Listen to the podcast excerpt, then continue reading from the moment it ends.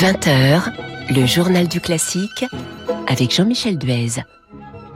Bienvenue dans le journal du classique dont l'invité sera dans un instant Marina Viotti pour son disque en hommage à Pauline Viardot et pour ses débuts scéniques à Paris dans la péricole d'Offenbach au théâtre des Champs-Élysées, le rôle titre.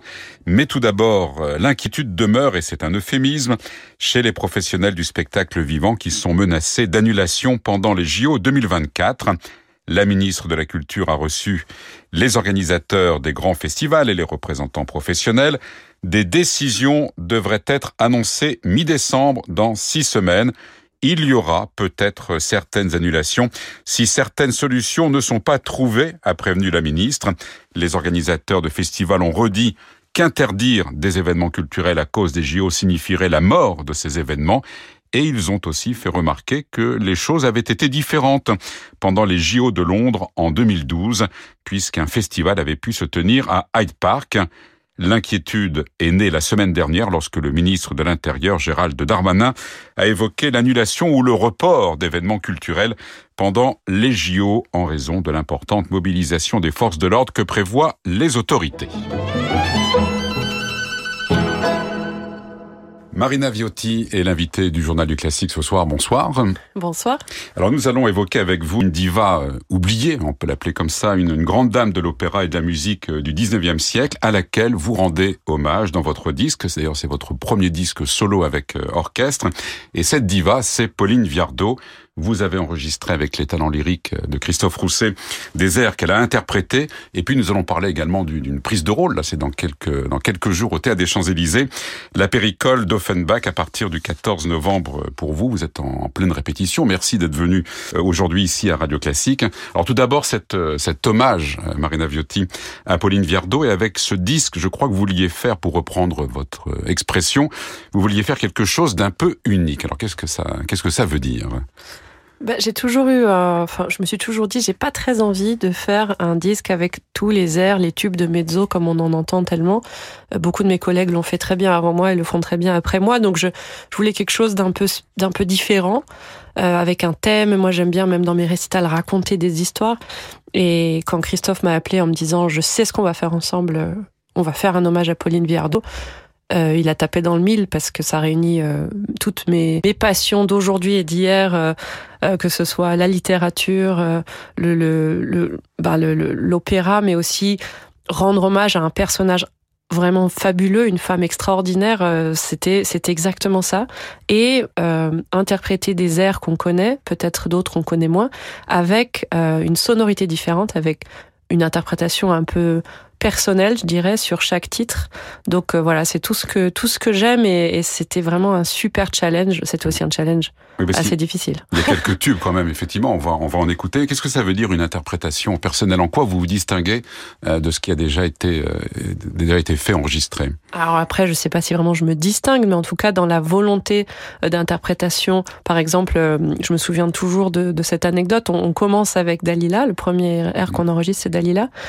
Et puis moi, je le fais un peu comme je l'ai beaucoup entendu, avec euh, une voix que, que je laisse un petit peu plus ample que d'habitude, etc. Et puis euh, il m'arrête tout de suite et il me dit, écoute Marina, on n'est pas le, le filard de Vienne, toi t'es pas Jesse Norman, donc on va pas essayer de copier ce qui a déjà été fait cent mille fois, on va essayer de faire notre version avec un orchestre baroque, avec ta voix, avec ta jeunesse, et peut-être que cette Dalila, elle a pas besoin d'être si euh, opulente et sensuelle, elle peut être aussi peut-être plus euh, euh, acide et, et, jeune et un peu un peu sexy, mais d'une autre manière, et ça a changé, je pense, dès ce moment-là, j'ai compris qu'on allait faire quelque chose de justement différent de ce que peut-être moi j'avais l'habitude d'entendre et de faire. Et c'était ça le l'intérêt. Et c'est là, et je pense que ça s'entend. Et c'est chanter avec sa voix, tout simplement. C'est chanter avec sa ouais. voix et avec un orchestre, en, tout en transparence, qui est très différent de, de ce qu'on peut entendre dans, dans du Saint-Sens d'habitude.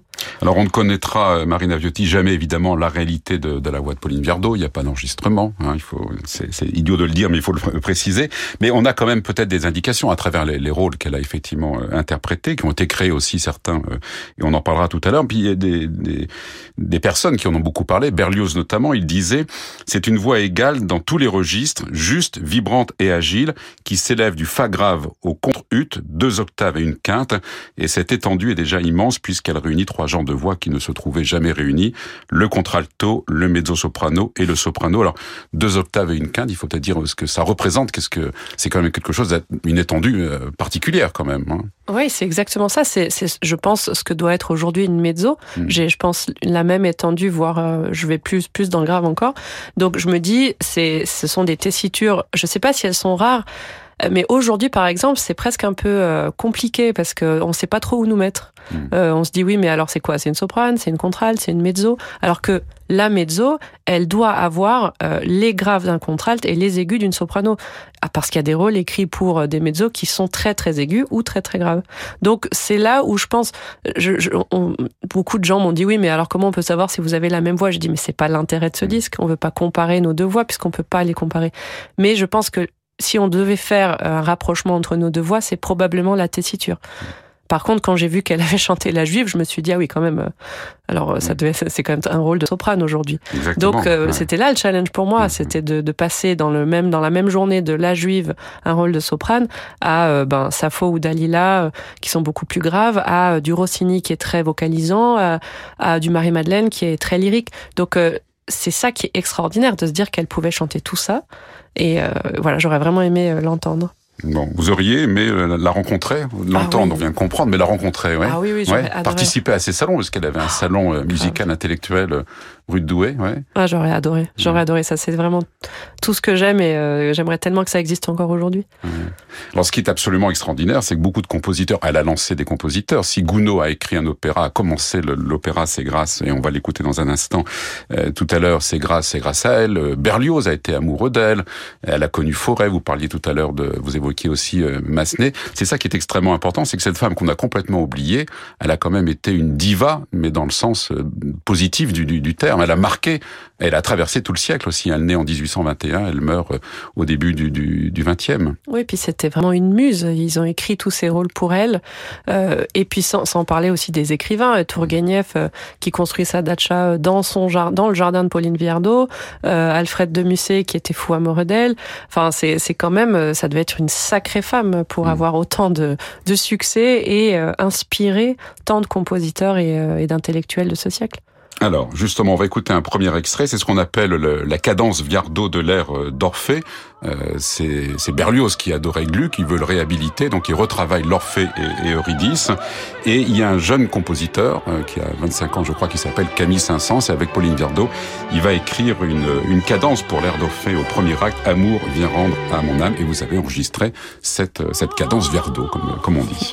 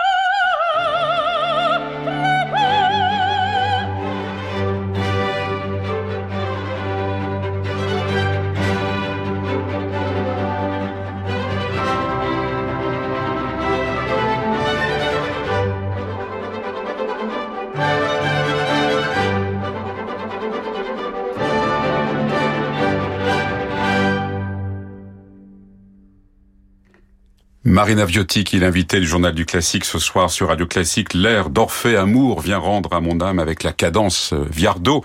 Dans la version Berlioz d'Orphée de Gluck, Marina Viotti avec euh, les talents lyriques euh, Christophe Rousset, c'est votre disque hommage à Pauline Viardot. Il y a beaucoup de difficultés dans cette dans cette cadence, mais on a le sentiment, en vous écoutant, que c'est quand même du plaisir à chanter. Donc c'est le cas ou pas? Ouais, c'est vraiment le cas. Moi, j'adore les sauts d'octave, j'adore mm. ce qui est un peu comme pyrotechnique comme ça, et, et c'est tellement jouissif on n'oserait plus aujourd'hui, parce qu'on doit écrire des cadences dans Rossini, dans Handel notamment, je me suis, je me suis dit en voyant ça, mais en fait, mais vraiment, je vais pas assez loin dans mes cadences. Parce qu'il faut quand même oser faire une cadence qui dure aussi longtemps, qui, qui se développe comme ça, qui a un sens musical et on n'a rien en dessous. On est à nu. Euh, enfin, c'est comme un peu sauter dans le vide. Euh, je pense qu'en vrai, sauter dans le vide, ça me plairait pas, mais là, en musique, j'aime beaucoup, ouais. Mhm. Alors ça, ça a été un grand, un grand succès de, de, de Pauline Viardot, cette terre de, de Gluck. On dit qu'elle l'a chanté jusqu'à trois fois par semaine et en quatre ans, il y aura 138 représentations. On imagine l'effet aussi euh, que ça devait provoqué sur le, sur le public. Ouais, ça, ça devait être dingue. Et puis c'est, mm. c'est, aussi apparemment euh, la première fois qu'une chanteuse lyrique demandait à se faire faire un costume de scène, qui était un peu court en plus. Donc on voyait ses jambes. Donc euh, ça, ça, c'est déjà, on voit aussi quand même quelqu'un de très précurseur. Réécrire une œuvre, la remettre au goût du jour, parce que Gluck, à ce moment-là, c'était déjà un petit peu euh, considéré comme, comme old school et désuet. Mm. je trouve ça absolument génial. Je me dis, on, on est vraiment beaucoup trop précautionneux aujourd'hui de ne pas oser toucher des œuvres qu'on considère un peu comme sacrées, alors qu'à l'époque ça se faisait et c'était normal. Et, et, puis moi j'aimerais bien me dire tiens il y a un rôle là que j'aimerais bien chanter, mais c'est écrit pour baryton. Tiens si on le faisait, si on en faisait une, une mezzo, voilà. Pourquoi, pas, non? Bah oui pourquoi pas? Il faut demander à Christophe Rousset qu'est-ce qu'il accepterait non? Ça serait chouette. Bon. On n'a pas dit que c'était la petite sœur quand même Pauline Viardot de la Malibran et quelle famille aussi parce que son, son papa c'était Emmanuel Garcia, un immense euh, ténor qui était le créateur du rôle d'Almaviva dans Le Barbier de c'est ça aussi, c'est une famille euh, tout à fait exceptionnelle. Ah bah oui, je pense que quand on sait qu'ils ont, ils faisaient le barbier tous ensemble, ils voyageaient tous ensemble. Elle a été quand même beaucoup dans l'ombre de sa sœur, hein, parce que sa sœur c'était vraiment la diva euh, avec euh, ce côté technique, pyrotechnique incroyable de, de coloratour et de voilà. Donc on en a beaucoup parlé. Aujourd'hui, on connaît beaucoup plus la Malibran que la Viardot. mais Viardot aussi, c'est là où on a un petit point commun en plus, c'est que c'était aussi quelqu'un qui adorait enseigner le chant. Mmh. Il y a des, il y a des livres qui sont euh, qu'elle a écrit hein, sur la technique vocale. Euh, et, elle avait apparemment, elle était plus dans l'émotion que dans le euh, la performance, la performance pyrotechnique. Et, et moi, c'est quelque chose qui me parle beaucoup, ça aussi. Mmh. Et justement, on dit qu'avant de, chanter un rôle, eh bien, elle se documentait, Pauline Viardot, sur effectivement le sur le rôle. Si elle devait chanter Rosine, eh ben, elle, elle, relisait Beaumarchais, même chose pour pour Shakespeare. C'est important, ça, de, de préparer effectivement, peut-être pas intellectuellement, mais enfin, en tout cas, d'avoir cette cette préparation en amont d'un rôle au-delà de, de, de, la technique de la partition Bah ça, ça vraiment, je dis toujours dans les chanteurs, il y a, il y a plusieurs équipes. Il y a mm-hmm. l'équipe voix, il y a l'équipe texte. Moi, je suis vraiment dans l'équipe texte et, et, je suis vraiment aussi dans cette recherche avant. Je trouve ça important d'avoir le contexte, même si euh, aujourd'hui, avec les mises en scène actuelles, on, on s'éloigne souvent beaucoup du contexte original. Donc, je sais pas si ça sert encore à quelque chose, mais moi, ça m'intéresse tout simplement, donc je le fais et je sais qu'il y a beaucoup de chanteurs qui font ça aussi. Mm-hmm. Alors, elle a lancé la carrière lyrique de, de Gounod, qui a quand même écrit de très beaux opéras. Et le premier opéra qu'il écrit, c'est Sappho, avec le, on parlait de tube, là c'en est un, je, pense au Malir immortel. Et donc si euh, Gounod se lance dans l'opéra, eh bien c'est grâce à Pauline Viardot et c'est pour elle effectivement qu'il a écrit ce rôle de Sappho et vous avez enregistré l'air.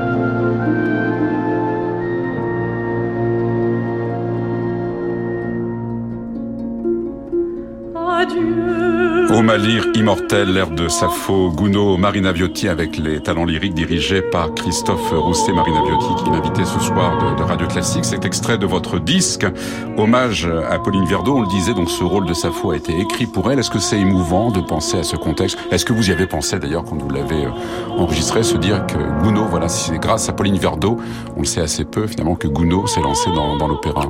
Moi je trouve ça, je trouve ça très émouvant de, de, de reprendre tous ces tubes qu'elle a chantés ou qu'elle n'a pas pu des fois chanter aussi pour plein de raisons, mais qui ont été écrits pour elle, la plupart de, de ce qu'on a choisi. Mais en fait, on aurait presque pu faire un double disque parce qu'il y a tellement de choses. Un volume 2 Mais oui, mais, oui, Moi, je suis partante.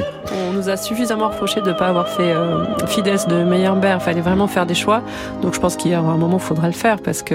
Mais moi, ce qui m'intéressait aussi, c'était vraiment de remettre en lumière cette, euh, cette femme qui a été un peu oubliée dans l'histoire et qui est, qui est vraiment fabuleuse. Elle, elle a fait ses débuts scéniques à l'âge de 18 ans. C'était à Londres, pas dans n'importe quel rôle. C'était quand même euh, Othello. Comment c'est possible? Aujourd'hui, ce serait, bah ce serait plus possible. Mais, mais à l'époque, il y avait très très peu finalement de, de chanteuses, de divas. Je crois même que c'est elle qui a amené l'opéra en Russie. Mm, absolument, elle a triomphé là-bas, et c'est là où elle rencontre Tourguenieff, tout à fait. c'est quand même, euh, c'est les tout débuts hein, en fait de, mm, de, mm, de, cette, de cette, euh, de cette, de ce voyage lyrique. Et je me dis, c'est quand même fou qu'on qu'on ne moi vraiment il y a pas j'ai pas j'ai j'ai chanté il y a pas longtemps une composition de Viardot mais j'ai découvert vraiment qui était cette femme grâce à ce disque et je me suis dit c'est quand même dingue je suis mezzo, j'en avais entendu parler un peu vaguement, mais vraiment pour moi, Malibran, c'était beaucoup plus connu que Viardot. Plus connu. Bon, c'est bien de l'avoir réhabilité. Euh, Marina Viotti, vous êtes aussi en ce moment, donc on le disait tout à l'heure, en répétition au Théâtre des Champs-Élysées. Alors c'est un rôle qu'elle n'a pas chanté, hein, a priori. voilà, la péricole d'Offenbach. Euh, c'est indispensable pour vous la scène? On vient longuement de parler du, du disque. Ah, la scène, oui, bien sûr. C'est pour mm. ça que je fais ce métier. Bah hein. Moi, j'adore, en fait, depuis toute petite, j'adore me déguiser. J'adore euh, être dans des personnages. Donc, euh, l'opéra, c'était vraiment fait pour moi, je pense, là-dessus, parce que c'est, c'est que du plaisir, en fait. Surtout, ben voilà, là, je passe d'Alceste à Rome, euh, à Péricole, à Paris. Vous imaginez, c'est deux univers radicalement opposés, deux personnages de tessiture opposés. Et je dirais que même quand on est mezzo, on a encore plus le choix, parce qu'on est des hommes, des femmes, des, des femmes sexy, des méchantes, des femmes de caractère. Enfin, il y a vraiment un, un panel de, de, possibilités qui permet de, de progresser beaucoup dans, dans, le côté acteur aussi, parce que voilà, on peut pas jouer une péricole comme on jouerait une Alceste ou comme on jouerait un, chérubin. Et euh, vocalement, trouver des couleurs. Là, je chante en français, il y a du dialogue parlé. J'ai l'impression que c'est presque une comédie musicale en fait. C'est le début de la comédie musicale. Donc euh, vraiment, non, je, je, dois dire que sans la scène, bon, je ferais pas ce métier, c'est sûr. Vous parliez des rôles de garçons, les rôles en, pantalon. Vous serez Stéphano. Euh, en, fin de, en fin de saison, ce sera au, à l'Opéra de Paris, Roméo et Juliette de Bono. Ça, c'est encore autre chose. Ouais, ouais ça, c'est encore autre chose. J'adore. La, la, première fois que j'ai fait Stéphano, c'était à la Scala. Et on avait toute un, une chorégraphie de combat d'épée. Alors moi, c'est un de mes rêves depuis que je suis petite d'être un chevalier. Donc j'étais tellement contente. Je m'étais cassé le pied à une semaine de la, de la première. J'ai dû gérer les béquilles, l'épée. Enfin, voilà, c'est ça la, la scène, quoi. Et, mmh. et jouer un, un jeune un jeune guerrier, c'est, moi j'adore, hein. c'est génial. Merci Marina Viotti d'être venue euh, ici donc ce soir à Radio Classique. Donc ce disque, on va écouter un dernier extrait en, se quittant, ce disque hommage à Pauline Viardot. Et puis à partir du 14 novembre, donc vous serez la Péricole au théâtre des Champs-Élysées à Paris. Et on va se quitter en écoutant Rosine, son, tube, on va dire aussi. Hein. Et le mien. Et le vôtre également. Merci beaucoup. Merci.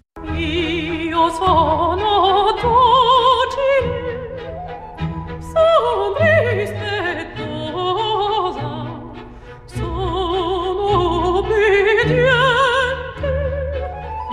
dolce amorosa, mi lascio reggere, mi lascio reggere, mi fa guidar, mi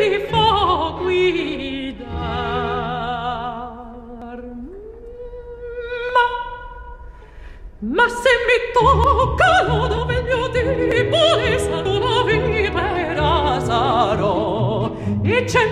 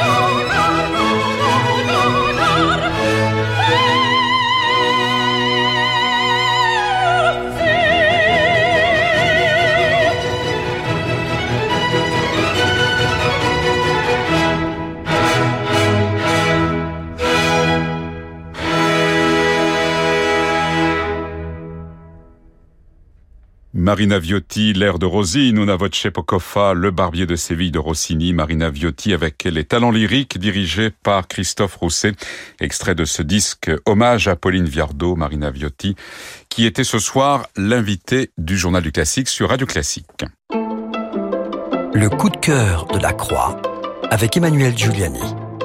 Bonsoir Emmanuel. Bonsoir Jean-Michel. Et vous nous emmenez ce soir en Suisse. Exactement, en Suisse, avec sa douceur de vivre, ses montagnes, ses lacs, mais aussi sa ville lyrique de très haute qualité, notamment dans la ville de Zurich, ville qui possède un opéra dont la programmation est l'une des plus fournies et des plus diverses d'Europe, avec très régulièrement à l'affiche des solistes vocaux de tout premier plan. Sans oublier aussi une formation pour jeunes chanteurs dont sont issus parmi les plus belles voix du circuit d'opéra. Située au centre de la cité, tout près de son magnifique lac, cette salle a été inaugurée en 1891 pour accueillir aussi bien des représentations lyriques que des spectacles de théâtre parlé. L'opéra peut accueillir un peu plus de 1000 personnes, ce qui en fait un lieu assez intime qui favorise cette proximité que l'on aime tant entre le public et le plateau. Cette scène stimulante et facilement à portée de TGV depuis la France invite pour la première fois le chef d'orchestre Jérémy Rorer dans un ouvrage qui, un peu en avance il est vrai, nous met déjà en condition pour les fêtes de fin d'année. Il s'agit en effet de Barkouf, un opéra comique créé en 1860 par Jacques Offenbach, précisément la veille de Noël 1860. Alors Emmanuel, pouvez-vous nous en dire un petit peu plus sur cet ouvrage qui, faut bien le dire quand même, n'est pas le plus connu d'Offenbach? Absolument, relativement méconnu sauf des spécialistes. C'est un ouvrage facétieux et le rideau se lève sur la ville de Lahore, elle qui fut le fleuron de l'Empire moghol. Derrière le nom de Barkouf se cache non un personnage humain mais un chien qui mord tous ceux qui l'approchent. Pourtant, cet animal est chargé des plus hautes fonctions par le grand moghol, mais heureusement, l'ancienne maîtresse de l'animal, la belle et très futée Maïma, se charge de traduire à sa guise les aboiements et autres grognements du chien, et ainsi elle peut lui faire faire ce qu'elle désire et mener une politique qu'elle choisit de mener libérale pour le, le royaume de, de Lahore. Dans un décor oriental et sous couvert de farce, on le voit, Offenbach et son librettiste Eugène Scribe brocardent joyeusement les abus du pouvoir tyrannique, ce qui en plein Second Empire prend un sens tout particulier. De plus, ils remettent les clés du pouvoir dans leur opéra entre les mains d'une femme. Donc, double audace. Et ça donne donc à cet opéra un parfum de modernité et même de hardiesse et sans crainte de mauvais jeu de mots, un véritable mordant. Brenda, hein, voilà, je, je l'ai préparé de longue date, vous On pouvez l'imaginer, on ne l'a pas vu venir. Brenda Ray, Rachel Wilson et Marcel Beckman figurent parmi la distribution de cet ouvrage en trois actes, dont la mise en scène est assurée par Max Hope. Le spectacle se donne en ce mois de novembre et donc Jérémy Rorer en parlera plus en détail la semaine prochaine au micro de notre cher ami Laure Maison, qui le rencontre très prochainement, justement à Zurich, dans les coulisses de l'opéra. Zurich, dont l'opéra propose d'ici la fin d'année un florilège lyrique où, outre ce Barcouf, on trouve le Faust de Gounod, l'enlèvement au sérail de Mozart, un Alice au pays des merveilles destiné au jeune public, Jacob Lenz de Wolfgang Grimm, Héliogabale et de Cavalli, la Bohème de Puccini, Tosca du même Puccini ou encore la Traviata de Verdi, tout ça en l'espace de quelques semaines jusqu'aux fêtes, rien que cela. Mais en attendant, bien sûr, on se sépare avec quelques notes de Barcouf, notre chien euh, chargé par le grand mogol de présider aux destinées de Lahore. Merci Emmanuel et à la semaine prochaine.